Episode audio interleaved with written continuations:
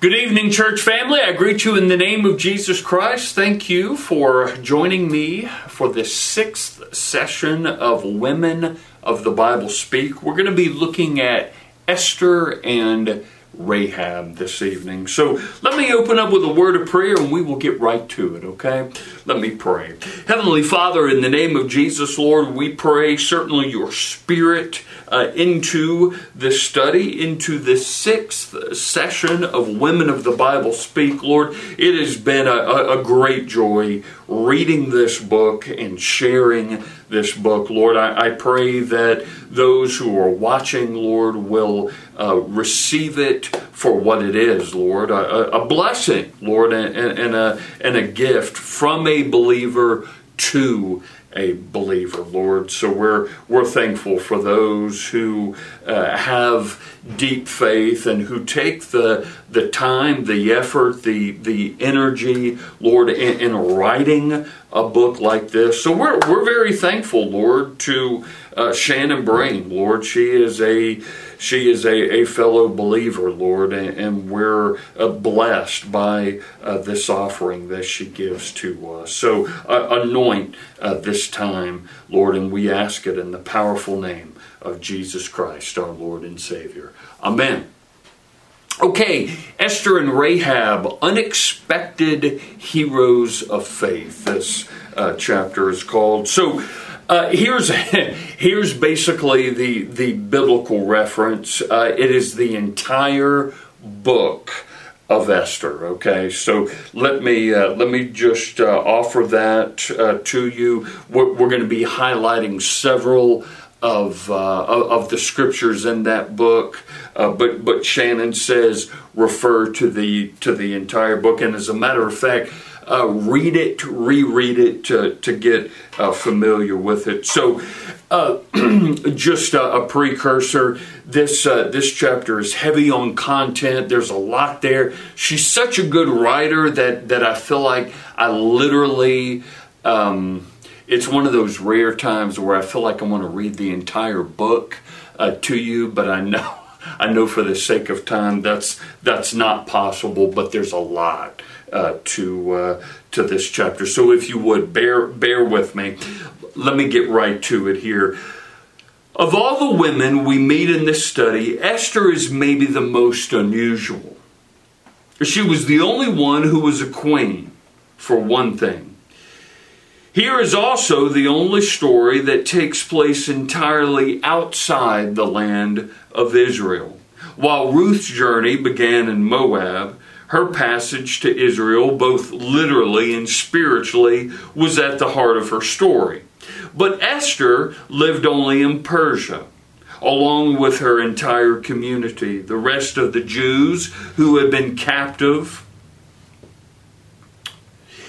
and who also remain there. So, in reading her story, we get a sense of entering a world apart and that sense of distance from Israel, from her Jewish community, and even at times it seemed from God. This is a big part of how Esther's adventure unfolds.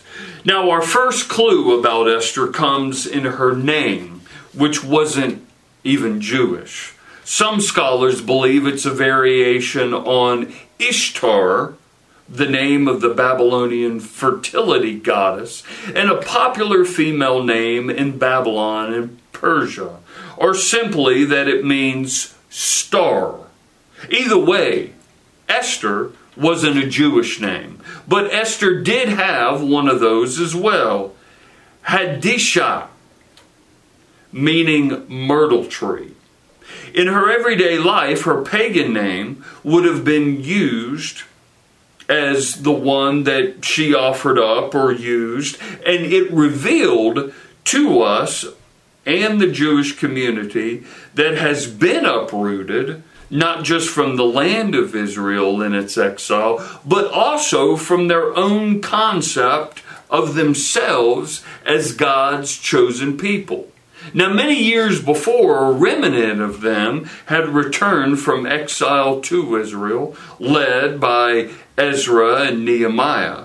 But Esther's family was among the Jews who stayed behind and assimilated into the Persian culture.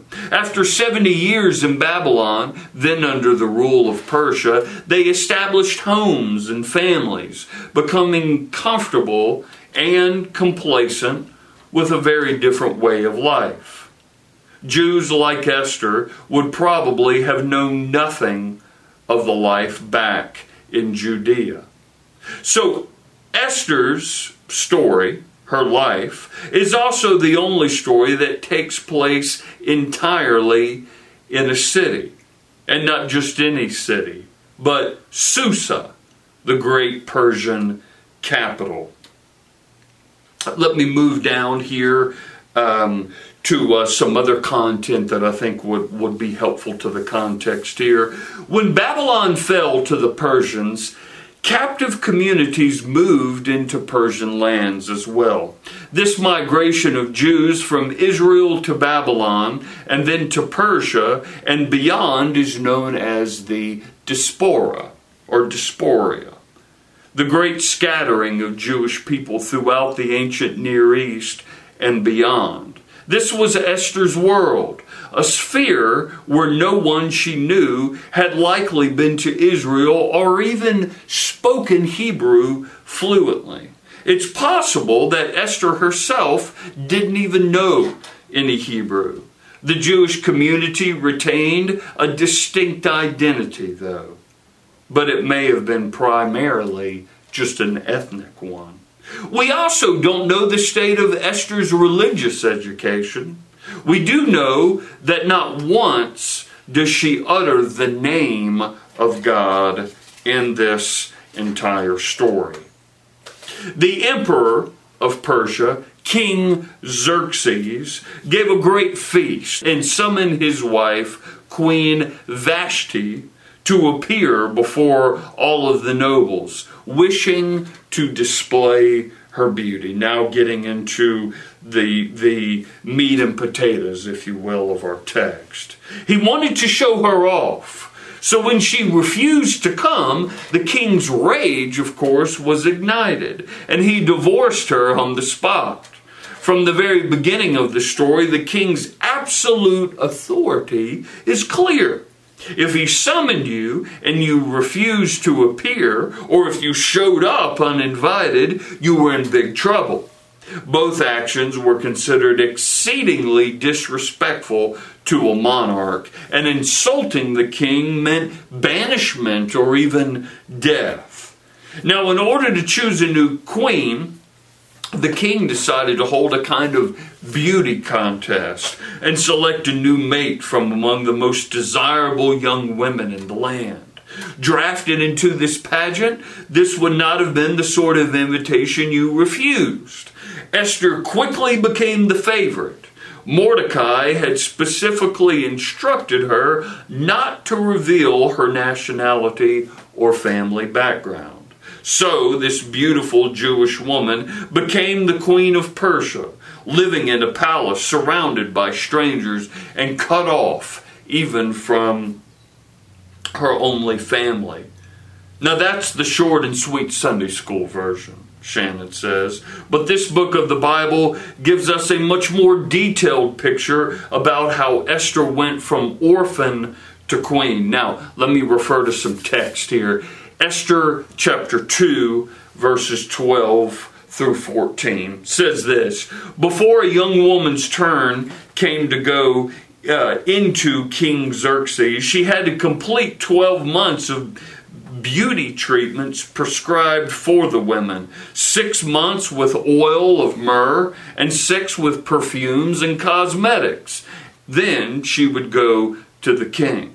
In the evening, she would go there, and in the morning, return to another part of the harem to the care of, bear with me here, Shaashgaz, the king's eunuch, who was in charge of the concubines. She would not return to the king unless he was pleased with her and summoned her by name. This was the arrangement and we never really learn how Esther felt about it. From Xerxes' point of view, the whole process had no downside. If he found a woman suitable to be queen, great. If he didn't, well, he had a stable of concubines. He could flip through and choose a different one every night, the way you or I might choose a movie to watch. He held the power, the king did. But God had miraculous plans for Esther. There was something about her that was different. And Xerxes chose her as queen. Let me give you some more biblical reference here. Esther 2 17 and 18. Now the king was attracted to Esther more than any other of the women, and she won his favor and approval more than any other of the virgins. So we set a royal crown on her head and made her queen instead of Vashti. And the king gave a great banquet. Esther's banquet for all of his nobles and officials. He proclaimed a holiday throughout the provinces and distributed gifts with royal liberality. This is exactly where a good novel should end. The beautiful young heroine has achieved the pinnacle of earthly glory and has triumphed. But this is not the end of Esther's story. Instead, it's really just the beginning, because this is a story about heavenly glory and not one of earthly glory, she points out. It's a story about God's love for his people and about the courage this young woman found the moment she was most needed. The big royal wedding? Well, that's just a blip. It's only setting the stage for the real drama yet to come. And lurking behind all that is the darker story of the struggle between Haman, the king's help, and Esther's cousin Mordecai. Safe to say, Haman had a healthy ego, and he was furious that Mordecai refused to recognize his exalted position and to even bend the knee to him. Let me give you some biblical reference here. Esther 3, verse 3 through 6. Listen to this. Then the royal officials at the king's gate asked Mordecai, Why do you disobey the king's command? Day after day they spoke to him, but he refused to comply. Therefore they told Haman about it to see whether Mordecai's behavior would be tolerated. For he had told them he was a Jew when Haman saw that Mordecai would not kneel down or pay him honor, he was enraged. Yet, having learned who Mordecai's people were, he scorned the idea of killing only Mordecai. Instead, Haman looked for a way to destroy all of Mordecai's people, the Jews, throughout the whole kingdom of Xerxes. So, when Mordecai heard what amounted to a death sentence for his people, he began grieving and doing it so publicly. Word got back to the queen, and she was in great distress. That comes from Esther 4 4. She sent clothes to the man who had taken her into his home as an orphan, but he refused them. She sent one to or, or one of her royal attendants to find out why he was so troubled. And Mordecai sent back a message with all of the chilling details. He also included a desperate request to, in quotes, go into the king's presence to beg for mercy and plead with him for her people. Esther 4 8. How did she respond in that moment? She didn't say, Don't worry, I've got this all handled. She answered in a way that reminds us of Moses saying, Please send someone else, as many of us do when confronted with seemingly insurmountable obstacles. She explained why she couldn't possibly be the one to carry out the task. As Mordecai was likely well aware, she couldn't simply show up and ask the king for help. She couldn't appear before him at all unless he called for her. Anyone who showed up uninvited could in fact be put to death. Mordecai was asking her to be willing to risk her own life in order to save likely thousands of others. His response to her apprehension was both inspirational and blunt. Esther 4, verses 12 through 14. Do not think that because you are in the king's house, you alone of all of the Jews will escape. For if you remain silent at this time, relief and deliverance for the Jews will arise from another place. But you and your father's family will perish. And who knows but that you have come to your royal position for such a time as this. So, again and again in the Bible, we see the effectiveness of collective prayer and the power of the people of Israel when they stood united. When God delivered his law on Mount Sinai, it was to all the people of Israel. In one voice, they answered, We will do everything the Lord has said, we will obey. That's Exodus 24 7. The unity of God's people, then, Uh, is a heritage we as Christians enjoy today. At our moments of greatest spiritual crisis, we can reach out to our brothers and sisters, maybe strangers by the world's standards, and find an immediate connection. How many times have you heard of someone in need and prayed for them, knowing you'd probably never meet them on this side of heaven? That's the kind of power Esther was asking her people to rally around.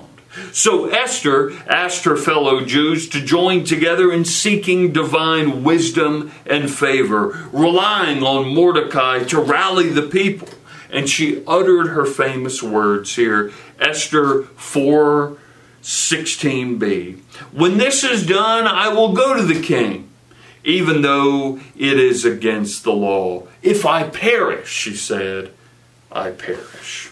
With this foundation laid, Esther gathered her courage, went to the king, and in God's goodness we see zero hesitation from Xerxes. He extends his golden scepter to her, and Esther is allowed to approach. The king was gracious to her, clearly eager to hear her request. He promised her anything she wanted, even up to half of his entire kingdom.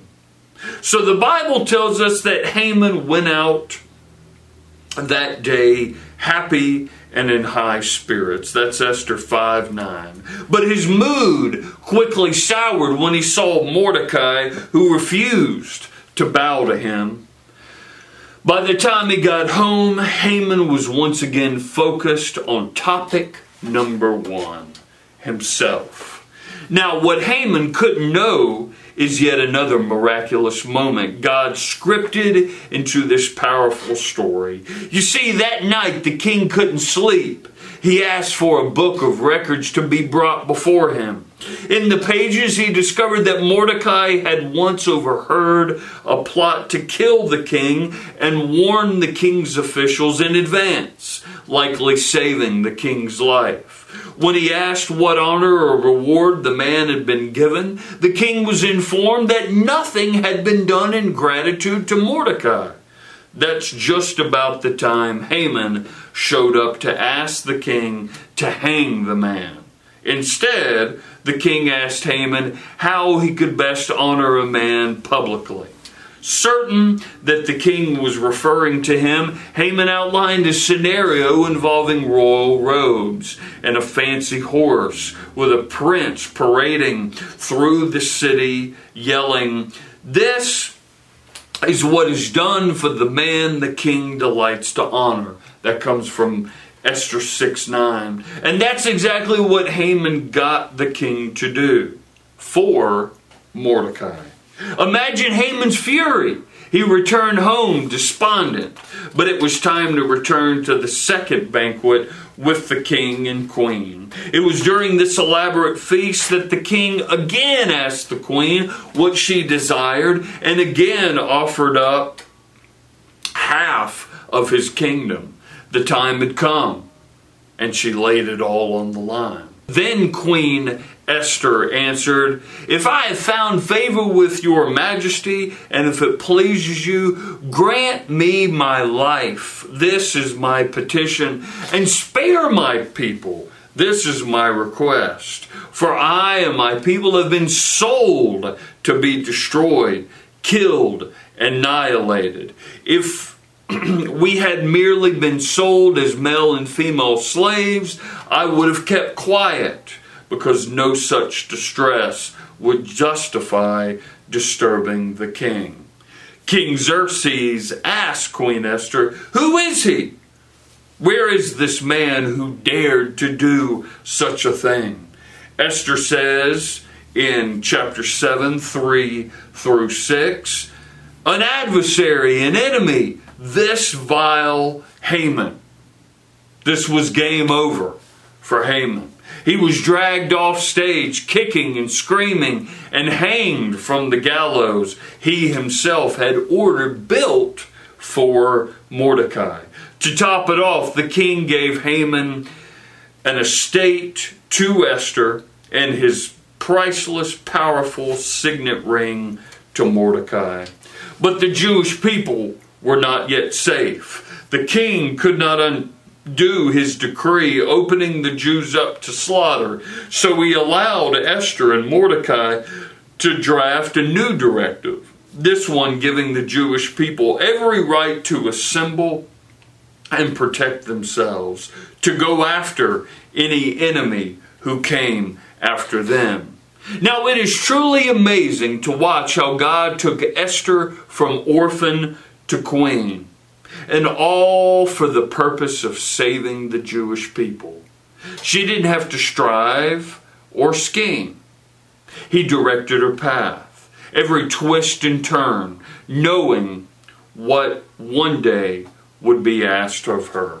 Often, we're eager to know the path ahead, how something is going to turn out, or to even be resolved. God knows when we're ready, and in His perfect timing, He turns the pages of our stories. What if Esther had known what she would one day be called upon to do? Would she have tried to avoid that first step to the palace altogether, feeling weak or ill equipped, or simply afraid of the enormous challenge ahead? Well, God gave her the tools to be a queen who served him. And while his name is never mentioned in the book of Esther, we see his handiwork all through this miraculous story. We cannot know when he will call us to a task that fills beyond our human limits. But Esther's story is the perfect illustration of how he equips us all along the path that leads us to those moments. So nothing is without purpose in God's hands. Esther's story reminds us that God was always working and guiding his people, a perfect foreshadowing of the salvation that would one day come through his son. Okay, church, we're going to make a transition now to uh, the biblical character Rahab, and I want to give you some uh, text that uh, kind of brings us into her story this evening. Let me first mention Joshua, the book of Joshua, chapter 2, verses 1 through 24, and chapter 6, verse 25. Okay, let's go to the book of Hebrews now, chapter 11, verse 31, and then the book of James, chapter 2, verse 25. Okay. Esther and Rahab make an unlikely pair. One was a queen, the other a prostitute. They lived some 700 years apart. Esther, during the time of the exile in Babylon and Persia, after Israel had essentially been destroyed, and Rahab at the very beginning of Israel's founding as a nation, when Joshua and his troops were starting to lay plans to take Canaan. In fact, Rahab is the reason that Joshua's army was able to make its very first conquest, the city of Jericho. So you could say she played an essential role in Israel's later glory and prosperity. Like Esther's, Rahab's name points us to some important truths about her. In Hebrew, and in most of the local Semitic languages, her name is Rachav, meaning he enlarges or he widens. It was a common image of fruitfulness, God enlarging the womb of a pregnant woman, woman, thickening the ear of grain, making the fruit to swell and even burst. And in Rahab's case, the name has another meaning to enlarge a land area. Because of her bravery at a critical moment, that's exactly what she helped Israel to do. And that was, in fact, just the beginning. Rahab the prostitute is one of the ancestors of Christ himself, and we'll, we'll unpack that here. She married Solomon of the tribe of Judah and gave birth to Boaz, the same Boaz who would go on to marry Ruth, the great grandmother of King David, which puts Rahab directly in the lineage of Christ himself. Just like Esther, Rahab changed the world with one bold, decisive act. Now we meet her in Joshua chapter 2. After some spies from Israel show up at her front door, after 40 long years of wandering in the desert without any permanent home, the people of Israel had finally made their way into Canaan. They had become a nomadic people, but they longed for a home. They had lost Moses, and Joshua was, was their new leader. He would be tasked with taking a band of dispirited nomads and turning them into an army capable of fighting against the trained legions and fortified cities of Canaan. To the human eye, it probably looked like a hopeless mission. The Israelites couldn't match those ancient, sophisticated, well supplied cities in weaponry or numbers. But after the death of Moses, Joshua had heard directly from God a powerful directive full of bold promises. Let me give you some scripture here. Joshua 1, verses 2 through 6, and I'll read it. You and all these people get ready to cross the Jordan River into the land I am about to give to them, to the Israelites. I will give you every place where you set your foot, as I promised Moses. Your territory will extend from the desert to Lebanon and from the great river the Euphrates, all the Hittite country, to the Mediterranean Sea in the west. No one will be able to stand against you all the days of your life. As I was with Moses, so I will be with you. I will never leave you nor forsake you. Be strong and courageous, because you will lead these people to inherit the land I swore to their ancestors to give to them. Now, a, a, bit about the location in which this story takes place. Local inns were clearinghouses for gossip, no surprise there. And it would have been a good idea for Joshua's spies to head to one first. Not just to secure lodging for the night, but also to overhear the local news and find out what was going on in town. Unfortunately, news flowed in both directions. The king of Jericho got word that some strangers were in town over at Rahab's place and maybe asking too many questions. So he sent his messengers and demanded Rahab turn over these guests. Now, here's where Rahab made the decision that changed the course not only of her own life but of the entire trajectory of human history. She decided to lie in order to protect her guests. But it wasn't just any lie, it was a detailed one. She admitted that the men had stopped in, but told the king's messengers, You just missed them. Rahab really sold it. Go after them quickly. You may catch up with them. That's from Joshua 2 5. But she had already hidden the spies on a roof. After sending the king's messengers on a wild goose chase, she returned to the roof for an illuminating chat. Before we go there, we have to ask the pressing question, Shannon says. Why did Rahab go to all of this trouble? Why did she make an, a, an appearance there? Uh, why did she make an impulsive choice? Why did she lie to the soldiers of her own king? Why did she put herself out there, make herself vulnerable, and her entire family at such a tremendous risk? If the king's men had discovered that eh, discovered that Ahab lied or Rahab lied, her life would almost certainly have been in danger. Whatever due process there was in ancient Canaanite city like she was living in, ruled by a despotic king, it's unlikely a prostitute innkeeper would have, in fact, benefited. There's simply no denying that Rahab took an unbelievable chance here. In explaining her decision to save them, Rahab told the men all she had heard of Israel and what a picture she painted.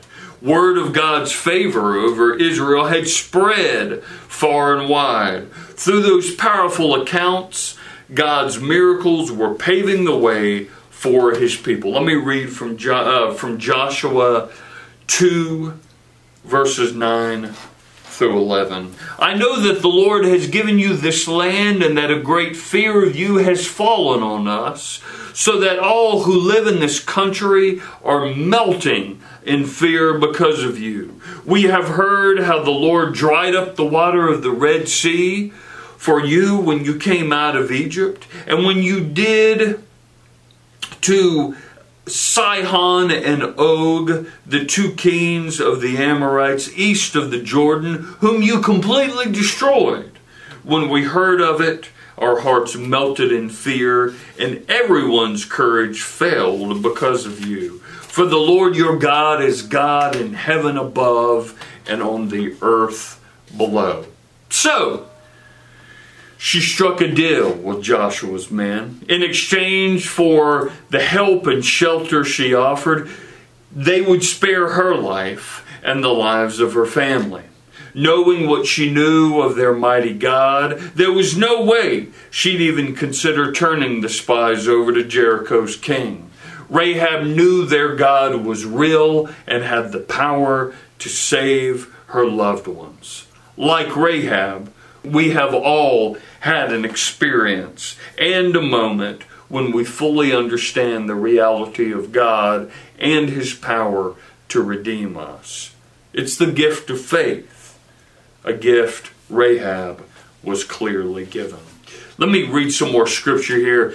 Joshua 6:25 says this, "But Joshua spared Rahab the prostitute with her family and all who belonged to her, because she hid the men Joshua had sent as spies to Jericho, and she lives among the Israelites to this day." Both Esther and Rahab made bold decisions to place themselves at risk for the sake of God's people. For Esther, a thoroughly assimilated young Jewish woman who largely hid who she was, revealing her identity and standing on behalf of God's people, could have cost her absolutely everything. And yet, she found the courage. Rahab did much the same thing for a people who were not yet even her own people. At times, both Esther and Rahab may have felt disconnected from the people of Israel. But the women's decision to place their own lives on the line made them key players at a critical point in the nation's survival. For Esther, this meant being celebrated as the great who redeemed all of the Jews from death and destruction. Now, for Rahab, it meant being adopted as one of God's own and becoming part of the bloodline of the royal family, part of the bloodline of Jesus Christ himself. As one of only three women mentioned in Matthew's genealogy of Christ, Rahab was clearly important to early Christians. In fact, she is mentioned two more times in the New Testament once in Hebrews and once in James, with each mention commending her faith and bravery. Let me read from James 2 25 and 26 here. In the same way, it was not even Rahab the prostitute considered righteous for what she did when she gave lodging to the spies and sent them off in a different direction. As the body without the spirit is dead, so faith without deeds is dead. Rahab's faith was just a starting point, as it is for us as Christians today when presented with the chance to breathe life into our own faith, will we respond as she did? Will we, like Rahab, understand that our faith must move beyond intellectual agreement and into action? We will all face those critical decisions. In John 16 33, Jesus himself warns his disciples, saying this In this world you will have trouble. Yet his very next words were, Take heart, bookended by his unavoidable truth I have overcome the world. May that assurance be all we need when our Esther or Rahab moments arrive. So, good study there. Uh, we, we will include our um, Esther and Rahab study questions along uh, with, uh, with the email as well, so you can take a look see at that. Um, for next week, we're going to be looking at uh, Mary and Martha of Bethany. Two pathways, it's called. So, look forward to that. Uh, I hope that you have um, been blessed by this evening's study. Uh, it uh, it is a good one, and there are certain certainly some great uh, lessons for uh, us all here. So I want to uh, just take this moment and thank Rachel Stoneman for her commitment in recording and editing this study. A big thank you to her. And if you see her, thank her. Uh, as well. Let me close with a with a word of prayer. Heavenly Father, in the name of Jesus Christ, Lord, uh, the wisdom of 16 women and their life lessons for us today uh, are still speaking to us. Lord, I, I pray that we give ear Lord, to what they are saying to us today. We're thankful, Lord, for your word that is eternal, Lord, that has truth there for.